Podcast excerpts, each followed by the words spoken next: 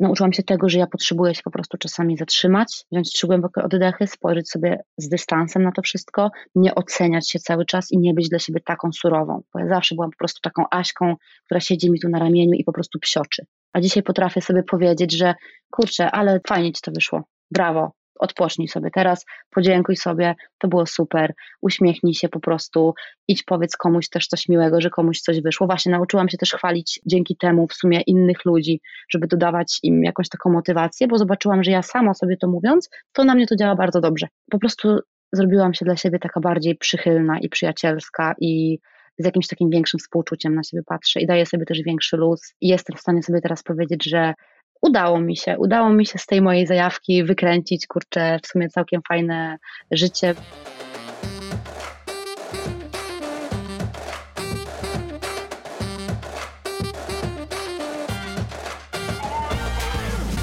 Cześć, tu Ania. Zapraszam do Pracowni Dziewczyn. Pracownia Dziewczyn to cotygodniowe rozmowy z dziewczynami i kobietami na temat edukacji. Edukacji tej szkolnej, czasem akademickiej, a już na pewno tej życiowej dokąd miała zaprowadzić, a dokąd zaprowadziła. O wyborach, o porażkach, o pracy kobiet, z kobietami i nad sobą. Dzisiaj moją rozmówczynią jest kobieta, która na urodziny dostaje m.in. tort w kształcie mózgu. Doktor nauk biologicznych w dyscyplinie biochemia ze specjalnością neurochemia Polskiej Akademii Nauk w Warszawie. Absolwentka studiów podyplomowych na Uniwersytecie SWPS na kierunku psychosomatyka i somatopsychologia absolwentka Akademii Leona Koźmickiego w Warszawie na kierunku prowadzenie i monitorowanie badań klinicznych oraz żywienie i wspomaganie dietetyczne w sporcie na stołecznym AWF-ie. Doktor Joanna Podgórska, ale nosi też imię Song Mi. Dlaczego i co on oznacza? O tym za chwilę. Mówi o sobie człowiek rytuał, orędowniczka m.in. zielonej herbaty, kurkuminy i kiszonek. Wykładowczyni akademicka, redaktorka portalu biotechnologia.pl, twórczyni składów suplementów diety, w tym neurosuplementacji w Health Labs. Członkini Rady Naukowej Polskiego Towarzystwa Psychodelicznego. Jednak Joanna Podgórska ma też bardzo dla mnie ciekawą, choć nie magiczną, a czysto naukową moc. Gdy czytam naukowe posty na jej blogu czy relacje na Instagramie, mam ochotę zrewolucjonizować moje podejście do mózgu, diety czy ruchu.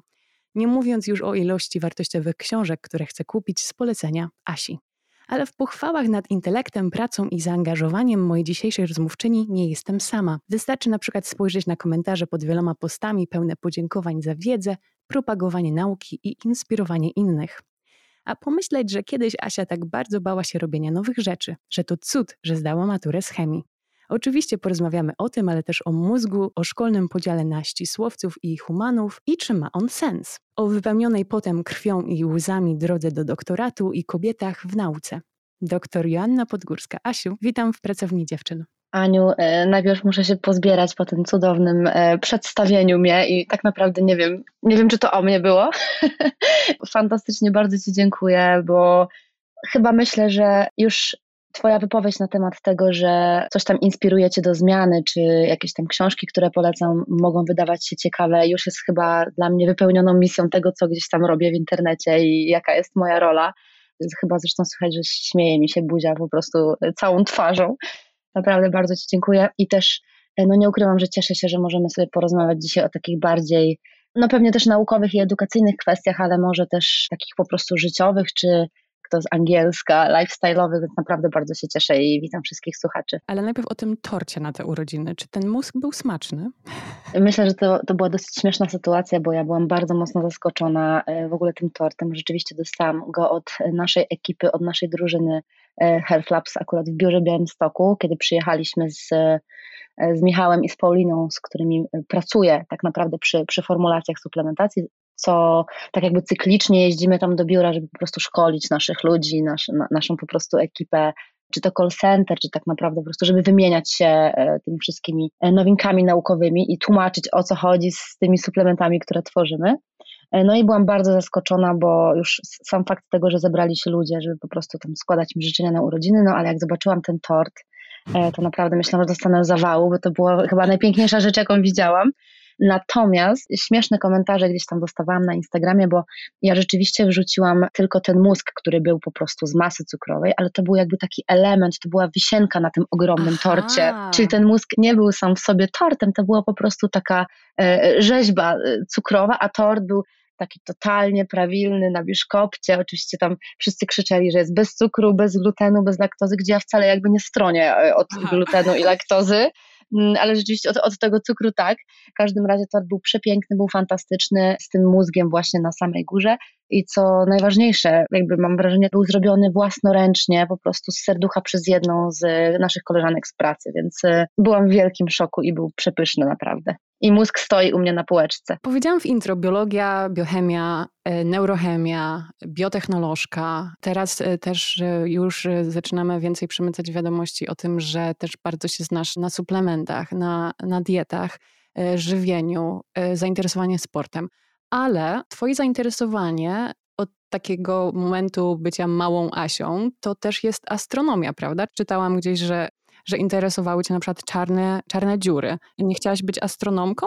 Wiesz co, Aniu, rzeczywiście było tak, że od dzieciaka jakiegoś takiego bardzo małego, no nie wiem, 8-9 lat, ja miałam zawsze wielką y, miłość do takich bardzo trudnych książek. Im trudniejszy by, był tytuł, a dla mnie przyznam, że cała kosmologia, astronomia i właśnie fizyka to były rzeczy takie bardzo trudne i nieosiągalne tym gdzieś jakoś bardziej mnie to przyciągało. I rzeczywiście było tak, że mój tata po prostu kupował mi takie książki typu Czarne dziury i Wszechświat, o galaktykach, e, ruchu planet i pamiętam po prostu, że te książki zawsze gdzieś tam były na mojej półce. I jakby ten kosmos zawsze bardzo mnie fascynował. Myślę, że ze względu na bardzo duży, jakby z mojej strony, szacunek do nieodgadnienia tych wszystkich rzeczy, bardzo duży związek też z fizyką, która zawsze była dla mnie bardzo trudna, ale jakby nigdy nie szłam w tą stronę, że chciałabym iść w kierunku astronomii, tylko bardziej po prostu interesowała mnie ta próżnia czarnych dziur, niezrozumienie tego jako dzieciak. Ja, ja byłam po prostu tym zafascynowana i wszędzie po prostu gdzieś to sobie rysowałam. Pamiętam, że rysowałam planety w jakiejś tam określonej kolejności i to zawsze gdzieś tam było ale jakby najbardziej towarzyszyła mi zawsze miłość do biologii, więc gdzieś tym się fascynowałam ze względu na, na, taką trudność i wydawało mi się to nieosiągalne i tata cały czas kupował mi te książki. Myślę, że on gdzieś tam chyba po cichu chciał, żebym ja poszła w tą stronę. A on ma coś e, wspólnego właśnie z taką ścieżką naukową? Nie, nie, tata zupełnie nie. E, gdzieś tam bardzo zawsze interesował się geografią właśnie i, i uwielbiał oglądać wszystkiego rodzaju filmy przyrodnicze, David Attenborough i po prostu National Geographic. I, I, w tą stronę myślę, że tak trochę razem z właśnie moim tatą gdzieś, gdzieś się w tym kształciłam, więc to była taka fascynacja bardziej myślę, że za, za dzieciaka takiej tajemniczości, czegoś nieodgadnionego. Natomiast ta miłość do biologii, kolekcjonowanie książek o płazach, gadach, motylach, ptakach świata, jakichś właśnie bezkręgowcach, to rzeczywiście towarzyszyło mi tak myślę od wieku 6 lat, czyli od zerówki już gdzieś tam się bardzo mocno tym zaczęłam interesować i te wszystkie po prostu kwestie związane z botaniką i zoologią były mi bardzo bliskie. Czyli rozumiem, że twoi rodzice e, wspierali rozwój twoich zainteresowań, tak? Właśnie te książki, kupowanie książek, jakieś takie pchanie cię do, do zgłębiania wiedzy. Czy to na przykład się e, potem zmieniło, kiedy były mowy o tym, e, kim powinnaś zostać w przyszłości, albo na jakie studia warto jest iść, albo jakie studia są powiedzmy takie przyszłościowe i, i zapewnią ci jakąś dobrą karierę czy bezpieczną bezpieczne życie? Przyznam, że jakby miałam bardzo duży taki luz, jeśli chodzi o to, jak moi rodzice podchodzili do moich zainteresowań, bo rzeczywiście oni widzieli, gdzieś tam chyba pielęgnowali troszkę we mnie to, że ja bardzo e, mam duże e, jakby ciągoty do natury i do tej biologii, czyli właśnie jakiegoś rodzaju mikroskopy sobie kupowałam, jak byłam mała, czy właśnie w, pamiętam, że w zerówce było takie przedstawienie, gdzie grałam chyba jakąś panią profesor od ochrony środowiska i mama nawet mi taki szwartuszek uszyła. W ogóle to już gdzieś tam jakby tak nawet symbolicznie było, było przy mnie. I moi rodzice rzeczywiście widzieli, że ja bardzo mocno po prostu idę w tą stronę, więc tata zawsze na, mam nawet takie książki ostatnio znalazłam w domu, że dla Asi od świętego Mikołaja, czy tam dla Asi od tatusia, wszystkie, tato, po prostu ja jestem w ogóle bardzo mocno córką tatusia, w każdym razie wszystkie książki, które tata mi kupował, nawet które były o takim dosyć, mam wrażenie, dużym poziomie trudności na mój wiek. Pamiętam, że dostałam książkę Biologia Willego. To już była taka dosyć duża, potężna książka, już myślę, że na raczej większym poziomie trudności dla studentów, a ja ją dostałam chyba w gimnazjum, jakoś tak. Więc generalnie to było dla mnie takie coś przerażającego i nieosiągalnego, ale bardzo fascynującego, więc oglądałam sobie obrazki. No i moi rodzice jakby widzieli, że ja chcę iść w tą stronę, czyli w gimnazjum już bardzo mocno gdzieś tam interesowałam się głównie tą biologią i chemią. Później siłą rzeczy, myślę, że nawet nic innego nie wchodziło wtedy dla mnie w grę, że wybrałam klasę w liceum ogólnokształcącym profilu biologiczno-chemicznym, bardziej w sumie chemicznym, bo pamiętam, że tej chemii mieliśmy chyba 5 czy 6 razy, 5-6 razy w tygodniu, nawet lekcje wychowawcze były chemią. I później też jakby bez żadnego zastanowienia i to nie było u mnie tak, że ja, bo często jest, mam wrażenie, że studenci kierunków biologicznych, biotechnologicznych czy farmaceutycznych, zawsze gdzieś tam jest jeszcze jakaś alternatywa. Powiedzmy, ktoś bardzo chce pójść na medycynę i rozważa. U mnie było tak, że ja zawsze bardzo mocno jakby szanowałam kierunki medyczne, i myślałam, że, że fajnie byłoby iść w tym kierunku, ale od początku wiedziałam, że będę składała tylko i wyłącznie na biologię i na chemię. Rzeczywiście e, złożyłam te e, dokumenty, te papiery po maturze i pamiętam, bo studiowałam we Wrocławiu licencjat z biologii i przez moment było tak, że ponieważ dostałam się i na biologię i na chemię, bo nie wiedziałam co mam wybrać, więc przez moment było tak, że byłam studentką e, obu tych kierunków, ale rzeczywiście uznałam, że to jakby tylko formalnie, bo na tą chemię powiedzmy się nie, nie pojawiałam się na, na wydziale, bo bardziej poszłam w kierunku tej biologii. Już uznałam, że okej, okay, to jest ta biologia. Zupełnie nie wiedziałam jeszcze wtedy, co będę robić, czy nie wiem, będę nauczycielką, czy może będę naukowcem. Nie, po prostu puściłam tak jakby go with the flow. Będę studiowała tą biologię, mega mnie to jara, bardzo chcę to robić i po prostu przyznam szczerze, że wtedy nie myślałam jeszcze o pracy, tylko po prostu o tym, że to jest kierunek, który wiem od dzieciaka, że chciałabym studiować. No ale wiesz co, obiły mi się też o uszy takie myśli czy marzenia twoje o studiowaniu filozofii. Czy to, to prawda? Tak, ale to już jakby w późniejszym okresie. Myślę, że po licencjacie z biologii miałam bardzo duże takie rozdarcie. Był to taki moment, zresztą ja studiowałam na Wydziale Biologii i Ochrony Środowiska na Uniwersytecie Przyrodniczym we Wrocławiu, gdzie też dosyć blisko z nami był Wydział Weterynarii.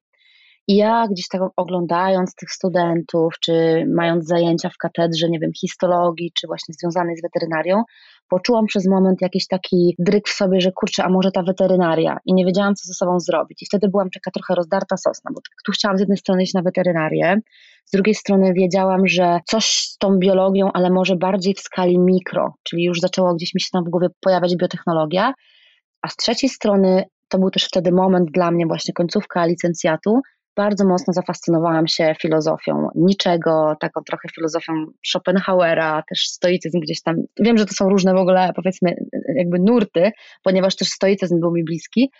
Ja w ogóle miałam jakąś taką wielką miłość do, do zgłębiania tego wszystkiego. Myślę, że zaczęło się właśnie od miłości do niczego. Więc to była taka trochę myśl bardziej związana z zajawką, że ale byłoby fajnie jeszcze gdzieś tam złapać tą kolejną srokę za ogon, co dzisiaj już wiem, że to nie byłoby dobre, bo nie można być we wszystkim doskonałym i pewnie nie udałoby mi się po prostu tego pociągnąć, ale że gdzieś tą filozofię zgłębiać dla siebie. Nie stało się tak i myślę, że bardzo dobrze. Wydaje mi się, że niektóre rzeczy możemy zgłębiać po prostu.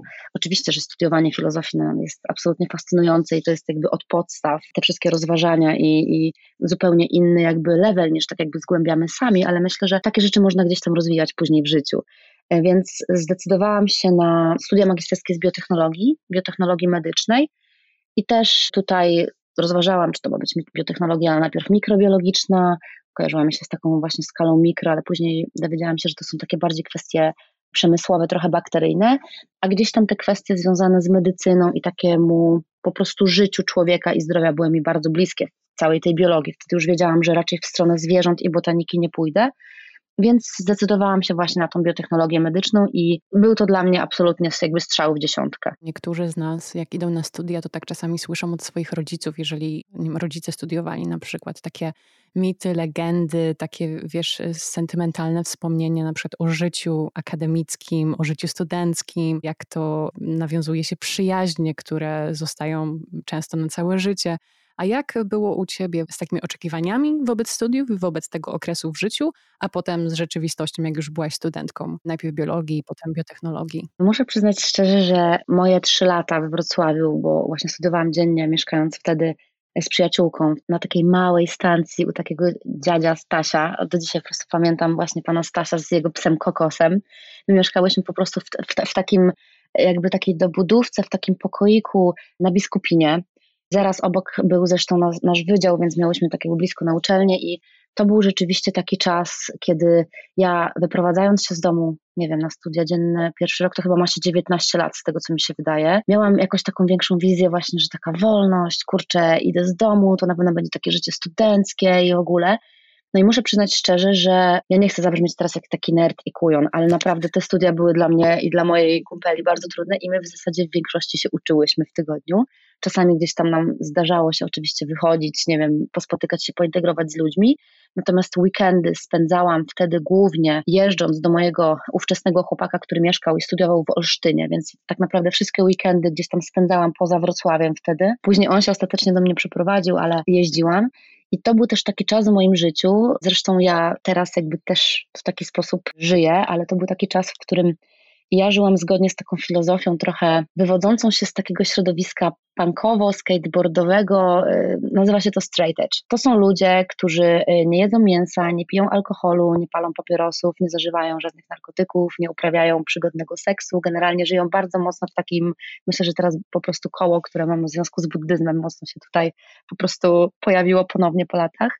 Ale to był taki sposób po prostu życia, taka filozofia, która no raczej nie skłaniała mnie do powiedzmy takiego imprezowania zakrapianego alkoholem, czyli rzeczywiście tak sobie trochę stoicko żyłam przez te 4-5 lat, bo później no, zaczęłam nie wiem, pić wino, czy tam piwa nie piję, ale powiedzmy rzeczywiście gdzieś tam, no nie wiem, zaczęłam spożywać jakieś tam ilości alkoholu, bo rzeczywiście tego alkoholu teraz w ogóle nie spożywam praktycznie. Natomiast to było też taki moment w moim życiu, w którym ja bardzo mocno skupiałam się na tej edukacji, na życiu w zgodzie z tym straight edge. Myślę, że może niektórzy słuchacze, jak sobie gdzieś tam wygooglują, o, o czym jest cały ten ruch, związany też właśnie z wegetarianizmem, z weganizmem, z przestrzeganiem takich pewnych zasad, takiego poison free, w bardzo szerokim aspekcie.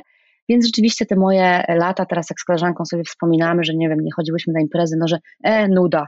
Z drugiej strony nie wiem, czy to była nuda, bo, bo rzeczywiście wtedy jakoś mocno tak się też rozwijałam jakby towarzysko i społecznie, ale właśnie głównie tam na Mazurach, powiedzmy na Warmii, jeżdżąc tam do tego Olsztyna, do mojego chłopaka i głównie jakby ucząc się. Więc nie chcę, żeby to zabrzmiało jako jakiś po prostu mnich na studiach, no ale, ale rzeczywiście to było tak, że nie wspominam Wrocławia jako jakiegoś takiego bardzo imprezowego czasu typowo studenckiego. I tak było rzeczywiście przez sporo lat. Czyli daleko od tego stereotypowego takiego pojmowania życia -hmm. studenckiego też uczulam tutaj, że jest, wiesz, strefa, strefa wolna od oceniania. Także... Absolutnie, oczywiście. I, I, jakby każdy, każdy ma swoją ścieżkę, dopóki też jakby jesteśmy, żyjemy w zgodzie ze sobą i w moim odczuciu nie robimy nikomu krzywdy i jakby żyjemy, nie wiem, jesteśmy po prostu etycznie, bo, bo moim zdaniem też, chociaż też czym jest etyka, można tutaj rozważyć coś, e, jakby etyka i morale to jakby jest bardzo zmienne w zależności od sytuacji, w której się znajdujemy, wiadomo, ale absolutnie nie oceniam. Dla mnie w tamtym momencie życia to był cudowny czas i zresztą tak jak mówię, teraz też staram się w ten sposób e, żyć. Później wyjechałam też z Wrocławia na studia e, magisterskie. Ja studiowałam na Uniwersytecie Łódzkim biotechnologię medyczną, bo mm, dostałam się też na biotechnologię w Poznaniu, na Uniwersytecie Adama Mickiewicza i w Gdańsku, na takie studia międzywydziałowe ale też gdzieś tam taka droga prywatna, związana właśnie, wiadomo, gdzieś tam chłopak, jakieś po prostu kwestie też towarzyskie, przyjacielskie spowodowały, że wybrałam te studia w Łodzi. I ja bardzo dobrze wspominam ten czas, ten czas w Łodzi, również taki mocno nastawiony na super relacje, bo tak naprawdę większość swoich przyjaciół i zresztą mój ówczesny, ówczesny, mam nadzieję, że jedyny mąż e, jest, jest e, łodzianinem rodowitym, więc też poznaliśmy się w Łodzi. I rzeczywiście bardzo dobrze wspominam w ogóle łódzki czas, taki bardzo, uwielbiam to miasto w ogóle, mimo tego, że może nie wszyscy jakoś albo darzą je sympatią, uważają, że jest takie surowe, brudne i kurczę zaniedbane, to dla mnie Łódź ma po prostu jest to jedno z najbardziej ciekawych, klimatycznych i takich e, intrygujących miast. I też tak właśnie wspominam ten swój czas magisterki w Łodzi. Oprócz jakby tam nauki, praktyk i tego typu rzeczy, to właśnie po prostu z odkrywaniem takich wielu nowych rzeczy i, i w ogóle fascynacją łodzią. trochę sobie pozwiedzałaś, pojeździłaś po Polsce w czasie swoich y, właśnie tych studenckich etapów różnych. Tak, zaczęło się właśnie od Wrocławia, Łódź, y, później ostatecznie studia doktoranckie w Warszawie i tak już teraz zostałam. No właśnie, opowiedz mi troszeczkę proszę Cię o tym doktoracie i powiedziałaś, czy napisałaś na swoim Instagramie, że czasy doktoratu, no to kojarzysz z potem, krwią i łzami i nie tylko z euforią naukową. I skąd ten pot, krew i łzy? Tak, tak, tak, bo rzeczywiście historia w ogóle wygląda tak, że ja zaczęłam doktorat, pierwszy doktorat zaczęłam właśnie w Łodzi po obronie pracy magisterskiej, ponieważ w ogóle robiłam zupełnie inne rzeczy na magisterce niż powiedzmy gdzieś tam było w planie. Wysz, wyszedł e, taki pomysł spontanicznego projektu, ponieważ gdzieś tam w kole naukowym biochemików, do którego należałam, rozwinęła się bardzo fajna koncepcja, fajna współpraca z kliniką leczenia niepłodności Gameta pod Łodzią. Ja w trakcie tej magisterki zaczęłam badać rzeczywiście pewne parametry tak zwanego stresu oksydacyjnego, czyli takie zmiany typowo biochemiczne, które dzieją się gdzieś tam w płynie pęcherzykowym z jajników kobiet, które chciałyby zajść w ciążę poprzez y, metodę in vitro. I zaczęłam gdzieś to badać w trakcie magisterki. Zaczęły się naprawdę z tego wyłaniać fajne dane, fajne wyniki, które szczęśliwie później udało się opublikować, co jakby bardzo mnie ucieszyło, no bo jako studenta studiów magisterskich jakaś tam publikacja z danych to jest naprawdę takie wielkie wow i takie, o Boże, że rzeczywiście gdzieś to, co robię, może mieć sens i jacyś recenzenci, kurczę, naukowi to doceniają. Więc to było wtedy dla mnie kuszące, takie kurczę, coś fajnego zaczyna wychodzić, udało nam się opublikować, projekt może mieć potencjał na dalsze rozwijanie się i zdecydowałam się, żeby zostać w tej katedrze biochemii ogólnej na Uniwersytecie Łódzkim, żeby po prostu rozpocząć doktorat. I rzeczywiście byłam na tym studium doktoranckim, ten doktorat się tam zaczął, ale okazało się, że ja nie do końca mogę ten temat związany właśnie z niepłodnością, z niemożnością zajścia w ciążę poprzez zapłodnienie in vitro i właśnie z badaniem tych różnych parametrów. Nie mogę tego kontynuować jako projekt doktorski, bo po prostu no wiele różnych tam aspektów po prostu weszło w grę. Czy to jakby środki związane z grantem, jakby możliwość realizowania tych badań.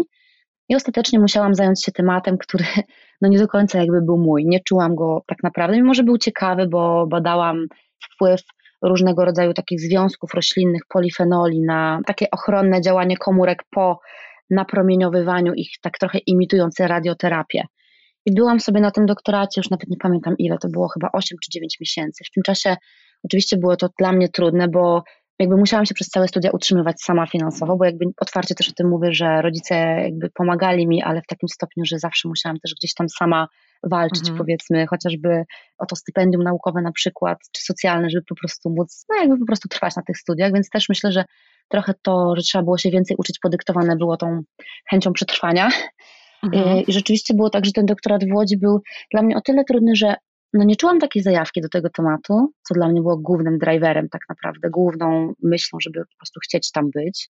Druga rzecz jest taka, że jeszcze oprócz tego musiałam prowadzić zajęcia ze studentami w weekendy, które były takie stosunkowo obciążające, bo ja po pierwsze nie czułam się jako doktorant pierwszego roku, jako osoba kompetentna która będzie, e, będzie tak naprawdę prowadziła zajęcia. A co to znaczy osoba niekompetentna albo kompetentna dla ciebie? Czego ci brakowało na przykład? Po pierwsze wydawało mi się, że skoro ja sama raptem kilka miesięcy temu skończyłam studia i muszę się tak naprawdę obyć z tym wszystkim, z tym, żeby prowadzić zajęcia. Dla mnie to było dosyć trudne. Prowadziłam chemię organiczną, takie pracownie półdzienne. E, musiałam się do tych zajęć bardzo mocno przygotować sama. Myślę, że stresowałam się jeszcze bardziej niż ci studenci, z którymi tak naprawdę miałam te zajęcia też nie potrafiłam sobie nigdy zbudować e, w sobie czegoś takiego, jakiejś takiej pewności, że może to zabrzmi tak przewrotnie wobec tego, co gdzieś tam teraz robię i ludzie mnie postrzegają, ale szczerze chciałabym powiedzieć, że ja zawsze miałam problem z taką wiarą w siebie, jakby w swoje kompetencje i po prostu nie odnajdywałam się jako dydaktyk na tak początkowej ścieżce mhm. swojej po prostu, gdzie dla mnie ogólnie doktorat z biochemii był dosyć trudny. Tutaj próbowałam skupiać się na swojej pracy badawczej, tutaj ta dydaktyka, która jakby może nie chcę, żeby to zabrzmiało tak, że nie miałam, jak to nazwać, posłuchu u studentów, nie wiem jak to powiedzieć, ale nie do końca potrafiłam egzekwować na przykład to, żeby nie ściągali. A, to po prostu, tak, troszkę tak. Byłam taką dosyć nieśmiałą osobą po prostu. Ja się nie odnajdywałam w tym, w tym momencie życia. Było to też dla mnie trudne wszystko do pogodzenia. Ja w weekendy również pracowałam. Wtedy to była praca w łódzkiej manufakturze w Lewisie, sprzedawałam jeansy. Dzisiaj jestem ekspertem, po prostu jestem w stanie zlokalizować każdy model, model Lewisów na, na ludzkiej pupie po prostu zostało mi do dzisiaj. W każdym razie no po prostu czułam, że to nie jest to. To była oczywiście trudna decyzja, żeby zrezygnować, ale tak się stało ostatecznie. Wiesz co, Joasiu, bo ja bardzo Ci dziękuję za to, co powiedziałaś właśnie o tej niepewności i o jakichś takich wątpliwościach i, i bardzo, bardzo Ci dziękuję i bardzo się cieszę, że się tym podzieliłaś, bo no właśnie to, jak my często wyglądamy dla innych albo jak inni na nas patrzą, a często to jest jakieś okupione właśnie, czy ta nasza wiedza, czy nasze osiągnięcia, jakimiś takimi wielkimi walkami z samymi, samymi sobą. Ja wspomniałam w intro, że była ponoć u ciebie taka, czy taki moment, o chyba moment, bo nie wiem, nie wydaje mi się, że jest to w tobie teraz, czyli taki strach przed robieniem nowych rzeczy. Przeszłaś przez to, prawda? Tak, bardzo mocno przeszłam przez to, a myślę, że największe zderzenie miałam właśnie w sytuacji, kiedy zdecydowałam się na po chyba roku przerwy, bo po y, zestawieniu tych studiów doktoranckich miałam taki moment, że dobra, muszę sobie pomyśleć w ogóle, co ja w zasadzie chciałabym robić. Tutaj mi to kurczę nie podpasowało.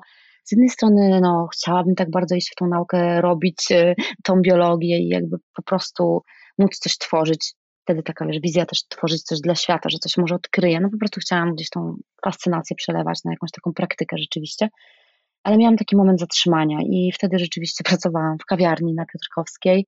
Ja też pracowałam właśnie gdzieś tam w jakichś sklepach, taki miałam, miałam taką wielką przerwę po prostu od tego wszystkiego. Ale najważniejsze jest to, że miłość nie umarła i ta zajawka gdzieś tam cały czas we mnie była.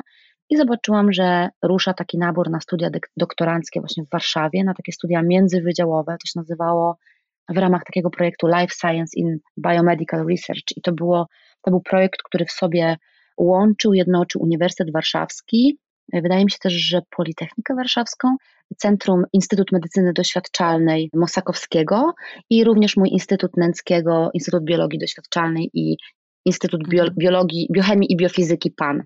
I w ramach tych wszystkich jednostek, tych uczelni, po prostu było rozpisanych kilka projektów, kilka różnych tematów, na które można było aplikować.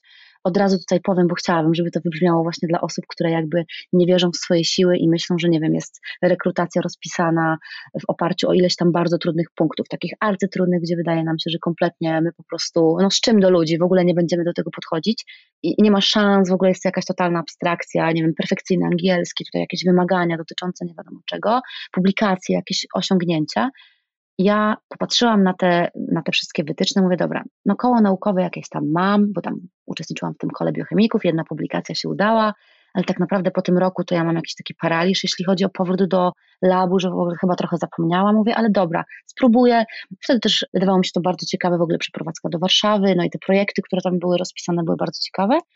No i rzeczywiście złożyłam, aplikowałam na dwa projekty. Jeden to był projekt na Uniwersytecie Warszawskim, który był wtedy bliższy memu sercu, no bo wcześniej pracowałam z zapłodnieniem in vitro, więc to był projekt, który był właśnie w katedrze jejku, już nie pamiętam, żeby nie przekręcić, embriologii, tam gdzie pracuje doskonała badaczka pani profesor Maria Ciemerych. I to był projekt, który miał badać jakby takie ruchy w cytoplazmie komórek w związku też z zapłodnieniem, no taki bardzo mocno embriologiczny projekt, no ale wydawał mi się bardzo ciekawy wtedy, właśnie jak gdzieś tam zakochana w tych kwestiach zapłodnienia. A drugi projekt, i tutaj oczywiście była też taka wytyczna, że jest ta dydaktyka ze studentami, więc ja miałam takie, mhm, okej, okay, będą znowu zajęcia, zobaczymy, znowu. czy dojrzałam już trochę. A drugi projekt to był e, właśnie w Instytucie Biologii Doświadczalnej Nęckiego, Polska Akademia Nauk, więc tak wiedziałam, że dobra, e, jednostka naukowa, też jakby bardzo prestiżowa, co później jakby się potwierdziło, że rzeczywiście Instytut Nęckiego, no to tam zrobienie tego doktoratu powiedzmy, no musiało trwać z jednej strony i trochę dłużej i jakby jeżeli chodzi o ilość publikacji też było takie bardziej powiedzmy określone w pewnych ramach. Nie wiem jak jest na, na innych uczelniach, ale wiem, że w Nęckim były takie dosyć surowe niektóre warunki. No i pomyślałam, że kurczę, fajna jednostka, też bardzo taki ciekawy dla mnie, ciekawe dla mnie laboratorium, które dopiero miało się stworzyć w Nęckim. To było właśnie centrum, w Centrum Neurobiologii, takie laboratorium badań przedklinicznych, o podwyższonym standardzie, to się tak nazywało.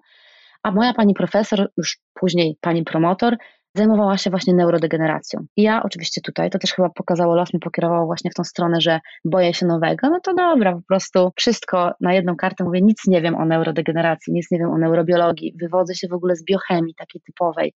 Wcześniej pracowałam przecież na płynie z jajników, no co ja wiem o mózgu, ale jakoś tak zagrało, taki fajny vibe miałam na tej rozmowie kwalifikacyjnej z moją panią profesor, podobał mi się w ogóle pomysł tego całego projektu. Podobało mi się to, że laboratorium tak naprawdę będzie dopiero tworzone, więc ja też będę uczestniczyła w wyposażaniu tego laboratorium. Jakby w tym wszystkim od podstaw, że zbudujemy jakąś taką naszą małą jednostkę, taką rodzinę naukową od początku. No i nie wiedziałam oczywiście, co wybrać, więc już poszłam na Uniwersytet Warszawski, jakby zadeklarowałam się, że idę na tą embryologię, ale później z tego Nęckiego zadzwonili, że jednak tam też mnie przyjęli, bo ostatecznie okazało się, że tak, że dostałam się na tą embryologię i do tego Nęckiego. No i uznałam, że kurczę, co bardziej czujesz, Aśka? No chyba jednak ten Instytut Nęckiego i zdecydowałam się na katedrę neurodegeneracji wtedy, bo jeszcze nasze laboratorium się tworzyło i jedyne co wiedziałam to to, że będę badała biochemiczne, molekularne szlaki sygnałowe w chorobie Alzheimera, czyli z jednej strony mózg, który był dla mnie czarną magią, bo jakby nie miałam wykształcenia neurobiologicznego typowo, a z drugiej strony gdzieś tam trochę ta znana biochemia, więc y, no naprawdę pamiętam właśnie ten podkrew i łzy właśnie na samym początku, bo to było dla mnie turbo rzucenie się na głęboką wodę, jeśli chodzi o metodykę badań, o której nie miałam pojęcia wtedy, no i w ogóle jakby sa samo pole badawcze. Więc mm. to, to było apogeum jakby tego nowego i tej trudności dla mnie. A powiedziałabyś, że pociągnęło cię do tego nowego, właśnie takiego wielkiego nowego, wręcz takiej rewolucji, właśnie taka na przykład promotorka, w sensie chodzi mi o to, czy tak bardzo byli ważni dla ciebie ludzie, z którymi będziesz mogła pracować, a nie tylko temat, który jednak ten drugi był dla ciebie bardziej bliższy. Tak, i muszę tutaj przyznać, że rzeczywiście moja pani promotor, profesor Urszula Wojda, której bardzo dużo zawdzięczam, jeśli chodzi o o takie wychowanie też w ogóle mentalne, jako takiego młodego naukowca, jako osoby, która gdzieś tam w ogóle dopiero wchodzi w ten świat, bo nie, jakby dla mnie rzeczywiście dopiero moment rozpoczęcia studiów doktoranckich to była jakaś taka jakby możliwość powiedzenia, że ja coś zaczynam kumać, o co chodzi w tym robieniu nauki, bo studia rzeczywiście były dla mnie takie bardzo odtwórcze, uczyłam się czegoś tam, a tutaj był to taki moment, kiedy nagle przychodzi e, sytuacja, w której trzeba zaprojektować doświadczenie, pomyśleć, co w ogóle ty chcesz zbadać. Jakby zaczęłam uczyć się tego wszystkiego od podstaw i rzeczywiście moja pani promotor miała coś takiego na rozmowie, jakiegoś takiego z jednej strony bardzo naukowego, dla mnie imponującego, że jest kobietą, która e, nie wiem, robiła postdoka właśnie w Stanach, tam długo mieszkała, robiła badania, miała bardzo dużo publikacji naukowych, ale zarazem też dwoje dzieci, które urodziła jeszcze, z tego co pamiętam, córkę chyba w trakcie studiów, normalne życie rodzinne, nie wiem, jeździła na nartach, była taką jeździ dalej, e, taką wielką zajawkowiczką i miała coś takiego fajnego, że mi się z nią po prostu po ludzku dobrze rozmawiało. Ja czułam jakąś taką perspektywę, że to może być jakiś taki mój mentor. I rzeczywiście było tak, że mój początek pracy doktorskiej, czyli od naprawdę dwie lewe ręce. Miałam taką koleżankę Kasię, która była wtedy na, jakby starsza stażem, bo już była na chyba drugim roku studiów doktoranckich, do wszystkiego mnie przyuczała, ale ja nie wiedziałam kompletnie nic, czyli uczyłam się tak naprawdę wszystkiego. W ogóle pisania jakichś wyników, jakiejś analizy danych, statystyki, obsługi cytometrii czy jakichś mikroskopów. Wszystko uczyłam się od podstaw i gdzieś tam dla mnie ta moja pani profesor była takim ciepłym, że wiedziałam, że mogę przyjść, powiedzieć, że czegoś nie potrafię, albo trzeba coś tam napisać. Ona mi po prostu bardzo mocno pomagała i myślę, że też dzięki niej udało się na przykład w trakcie moich studiów doktoranckich opublikować e, cztery publikacje, co dla mnie było naprawdę dosyć dużym dorobkiem, bo, bo też nie zawsze się tak zdarza, a ona rzeczywiście bardzo mocno jakby pchała, żeby, żeby działać, żeby jeździć na konferencje, żeby prezentować wyniki badań, żeby pisać czy to prace przeglądowe, czy naukowe, także rzeczywiście to był e, dla mnie bardzo ważny czynnik, czynnik ludzki. I tutaj właśnie w Instytucie Nęckiego, popraw mnie, jeżeli się zgubiłam albo pomylę gdzieś, powstał ten doktorat twój, czyli odpowiedź na stres oksydacyjny w limfocytach i fibroblastach pacjentów z chorobą Alzheimera, rola szlaku sygnałowego. Tak, do, dokładnie tak. Dobra. I teraz tak, słuchacze i słuchaczki mojego podcastu już powinni kojarzyć takie procesy jak na przykład autofagia, bo rozmawialiśmy już tutaj na temat, rozmawiałyśmy już na temat Alzheimera wcześniej w podcaście. Powinni kojarzyć takie, taki flawonoid jak genisteina i troszeczkę, myślę, coś tam o mózgu i o tych chorobach neurodegeneracyjnych wiemy. Natomiast jeżeli mogłabyś mi troszeczkę powiedzieć o zmianach w komórkach krwi właśnie w chorobie mhm. Alzheimera, z tego jak tutaj rozumiem, bo dla laika takiego jak ja, to, że rozmawiamy o neuronach albo że duży nacisk jest położony na neurony, kiedy mówimy o chorobie Alzheimera, jest dość jasny. Natomiast tutaj jest nacisk na właśnie, co się dzieje w komórkach krwi. Mhm. I tak przyznam, że w ogóle dla mnie sam temat, bo ja od początku jakby wiedziałam, że nie będę zajmowała się samymi mózgami. Później to nastąpiło rzeczywiście na końcówce pracy doktorskiej. Nieszczęste, biedne myszy musiały zostać, jakby ja mam też z tym duży problem, bo, bo sama jakby nie jem mięsa i dla mnie los i, i dobro zwierząt jest bardzo ważne, ale niestety musimy wiedzieć, to taka tylko dygresja, że w kontekście tworzenia nowych leków, jakichś e, metod terapeutycznych, czy po prostu budowania nauki, to, to jest po prostu, no, nie, ma, nie ma siły, żebyśmy nie robili doświadczeń na zwierzętach, więc te mózgi były rzeczywiście dopiero później, a cały projekt miał właśnie bazować na tym, że będziemy badać cały mój zespół, nie mój zespół, nasz zespół, ale mój lab, będziemy badać komórki peryferyczne, czyli komórki obwodowe krwi, właśnie limfocyty B głównie pozyskiwane z krwi osób chorych i osób zdrowych, bo oczywiście zawsze musi być grupa badana jako, jako osób chorych i grupa osób zdrowych. I później też w toku jakby rozwoju projektu okazało się, co było dla mnie najbardziej chyba fascynujące, to była cała druga część, ostatnie dwa lata mojego doktoratu, to właśnie była analiza E, komórek skóry, fibroblastów pierwotnych, jakby e, pozyskanych od pacjentów. Ja współpracowałam ze szpitalem MSWiA z oddziałem e, alzheimerowskim, stamtąd też właśnie miałam te wszystkie próbki. Czyli pozyskiwałam krew od pacjentów, wirowałam je odpowiednio, jakby, żeby uzyskać, wirowałam tą krew i separowałam, żeby uzyskać limfocyty B, które później, żeby móc je hodować, żeby móc na nich przeprowadzać doświadczenia, no musiałam jakoś tam utrwalić na ileś tam podziałów, więc unieśmiertelniałam je wirusem Epstein-Barr, więc to też była cała dla mnie procedura nauczenia się tego, właśnie tego wirusa hodowanego wcześniej w małpach, który dodaje się do komórek, żeby po prostu wrzucić je na taki cykl ciągłych podziałów i obrotów. Oczywiście tam ta ilość w pewnym momencie, w momencie się kończy, natomiast to po prostu pozwala nam uzyskać pewnego rodzaju model komórkowy, właśnie te komórki krwi. Drugim modelem właśnie były te pobrane przez e, starszą moją koleżankę, pozdoczkę Michalinę, e, komórki pozyskane po prostu z biopsji od pacjentów. I to, co nam się udało szczęśliwie pokazać, i też ja się bardzo cieszyłam, bo to była publikacja jakby z, rzeczywiście z tych wyników mojego doktoratu, która też swoją drogą umożliwiła mi obronę, bo w Nęckim jest tak, że rzeczywiście trzeba mieć publikację pierwszą autorską z jakby wyników doświadczalnych. To nie mogą być tylko takie rozważania jako review czy praca przeglądowa, ale to rzeczywiście musi być praca badawcza, żeby móc jakby obronić ten doktorat. I właśnie to, co nam się udało pokazać, to to, że w komórkach krwi pacjentów chorych na chorobę Alzheimera, i teraz ja rozróżniałam jeszcze tutaj w tej chorobie Alzheimera formę sporadyczną, czyli taką, która po prostu pojawia się w ciągu życia. Są różne czynniki, które mogą predysponować do rozwoju tej choroby, ale nie do końca są zdefiniowane, nie są genetyczne. I jeszcze drugą formę choroby Alzheimera badałam, czyli formę rodzinną, tutaj już związaną z genetyką, z, z pewnymi mutacjami. I po pierwsze udało mi się pokazać, udało nam się pokazać, że te dwie formy choroby Alzheimera różnią się między sobą, jeśli chodzi o mechanizmy, które już było widać, mechanizmy molekularne w komórkach krwi. To było najbardziej zdumiewające, że nam się udało pokazać, że w komórkach krwi widać pewną różnicę, tak zwaną w odpowiedzi na stres oksydacyjny, na śmierć komórki, czyli komórki osób chorych na chorobę Alzheimera rodzinną, czyli tą o pewnym podłożu genetycznym, reagowały dużo były dużo bardziej wrażliwe, dużo łatwiej ulegały uszkodzeniu. Mitochondria tych komórek, czyli takie struktury, takie organelle, które są bardzo ważne w tych komórkach i dzisiaj wiemy, że choroba Alzheimera też jest spowodowana prawdopodobnie przez zmiany właśnie w tych mitochondriach. Ja też to badałam właśnie w doktoracie.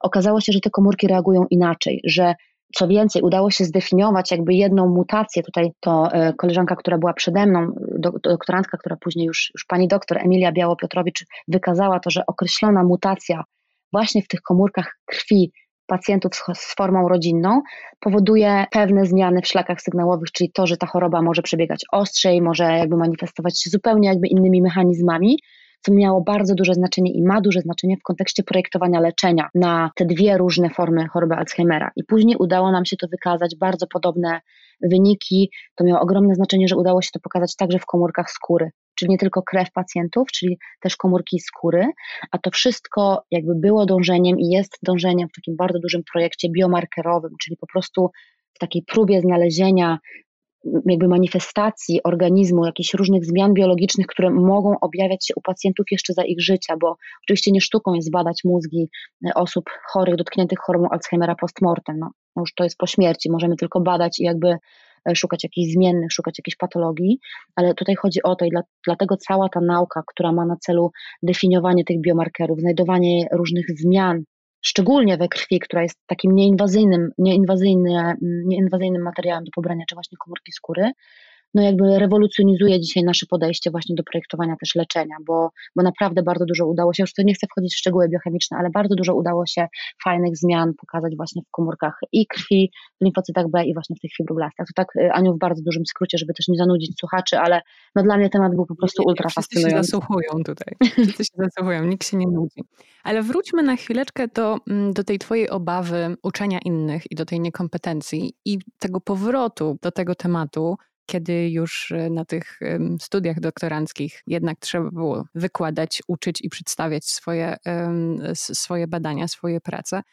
Dzisiaj jesteś wykładowczynią. Powiedz mi, czy już przeszłaś już przez ten strach i te obawy i teraz już odnajdujesz się w takiej roli właśnie po drugiej stronie, wykładając naukę? Kurczę, powiem Ci, że teraz chyba mogę powiedzieć otwarcie, że się odnajduję i ja uwielbiam po prostu, to uwielbiam, absolutnie. To jest, to jest, to jest, ja się spełniam tym bardzo mocno i zresztą nawet chyba też trochę widać w tym, co gdzieś tam robię, gadam. Czasem mam nawet wrażenie, że ja już po prostu wyskakuję z lodówki z tym mózgiem i z tym ciągłym powtarzaniem tych rzeczy. Jeśli chodzi w ogóle o tą moją obawę, która była jakby na początku tej mojej e, ścieżki doktoranta, to szczerze, po prostu, ja nie czułam się na tyle kompetentna, nie czułam się, czułam się jeszcze jako taki bardzo nieopierzony dzieciak, który nie ma aż takiej wiedzy biochemicznej, żeby móc uczyć, edukować innych, bo ja sama po prostu na tych, pamiętam, ćwiczeniach i laborkach z biochemii sama musiałam sprawdzać, kurczę, co to jest to lustro to lensa, czy tam jakaś próba tromera, nie pamiętam, to były generalnie jakieś próby już takie bardzo, bardzo biochemiczne, czy izolowanie jakiegoś RNA.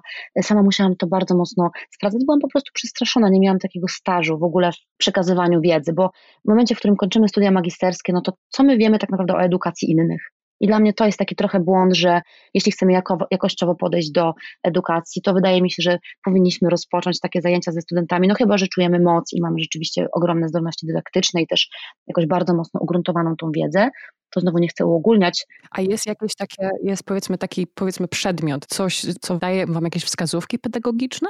Wiesz, powiem Ci szczerze, że w tamtym czasie, nie wiem jak jest teraz, bo w trakcie doktoratu w Nęckim ja nie miałam dydaktyki, rzeczywiście tylko bardziej sama. To były też studia, które ukierunkowane były na to, że ja sama musiałam się chodzić i uczyć różnych rzeczy, matematyki, fizyki gdzieś tam, co było dla mnie super cenne, bo właśnie wydaje mi się, że ten okres jest bardzo mocno nastawiony na kształtowanie ciebie jako młodego naukowca też, a nie do końca może czujesz się kompetentny, żeby uczyć innych. Ja przynajmniej czułam się bardzo mocno umysłem początkującego i zresztą teraz też tak się czuję, ale już po latach mając 34 lata, już gdzieś, nie wiem ile tam się 19, no już ponad te 10 lat, 15 chyba, tak, będąc gdzieś tam w tej biologii, kończąc doktorat, gdzieś przez te 5 lat, gdzie mocno uczyłam się od innych, jakby genialnych naukowców w Nęckim, słuchając tych wszystkich seminariów, jeżdżąc na konferencje, gdzieś tam gruntując, układając w całość tą wiedzę, którą mam. Później te studia podyplomowe, które też zrobiłam jakby z taką znowu pokorą, żeby nauczyć się czegoś zupełnie innego, czy to właśnie ta, ten AWF w Warszawie, te kwestie związane ze sportem, z dietetyką sportową, żeby trochę w sumie pomóc sobie, bo gdzieś tam zwolenniczką aktywności fizycznej byłam, więc to było takie coś, trochę więcej się nauczyć. Te studia na Koźmińskim też chciałam, żeby po prostu poszerzyły całe to moje postrzeganie, chociażby, nie wiem, projektowania leków. Myślę, że to wszystko jakoś tam szło tędy, żeby po prostu, no chciałam się nauczyć więcej, żeby rzeczywiście czuć się kompetentna do tego, żeby układać to wszystko, a nie gdzieś tam krążyć i po prostu bardzo mocno się stresować i jakby uczyć ludzi nie mając kompetencji. I jakby przypieczętowaniem dla mnie były te studia znowu z psychosomatyki na SWPS-ie, które pamiętam już obiecałam sobie wtedy, że to już jest ostatnia podyplomówka, już teraz trzeba szyć z tego, co się ma, bo tak można bez końca. Ale rzeczywiście też te studia na SWPS-ie, jakaś ta moja miłość do tego połączenia teraz, które najmocniej gdzieś tam staram się poznawać, odkrywać, czytać, uczyć się na temat połączenia właśnie umysł-ciało, czyli mózg-ciało. Te studia z psychosomatyki pokazały mi, że kurczę, chyba coś zaczyna mi się już układać. Jakoś ta moja wiedza, nie wiem, biologii molekularnej, trochę ta biotechnologiczna, może w kontekście, nie wiem, projektowania jakiejś tam, chociażby teraz, nie wiem, no, pracuję w suplementacji, ale też ta wiedza taka trochę psychologiczna, że gdy to samo wyszło, w sumie myślę, że los tak chciał, że moja genialna y, koordynatorka właśnie studiów podyplomowych na SWPS-ie, Asia Zapała, z którą sama miałam zajęcia, byłam studentką po prostu tego kierunku, ale tak gdzieś z nią wchodziłam tam gdzieś z ostatniej ławki, bo ja zawsze, zawsze, zawsze siadałam w ostatniej ławce i jak mi zostało, gdzieś tam wchodziłam z nią w jakieś dyskusje w trakcie tych zajęć właśnie z traumy, czy po prostu z tych zajęć, które mieliśmy na psychosomatyce, ja zapytała, Aśka, czy ty byś nie chciała tutaj prowadzić w ogóle zajęć? No bo ty taki jesteś Zajawkowicz, ty o tym mózgu cały czas gadasz, o tej neurochemii. I w sumie to samo do mnie przyszło, bo ja się nie zgłosiłam jakby na SWPS i to też chciałabym jakby, żeby gdzieś to wybrzmiało, że jakby wydaje mi się, że gdzieś tam moja miłość po prostu wychodziło ze mnie do tego, żeby, żeby zacząć uczyć, że to samo się ziściło.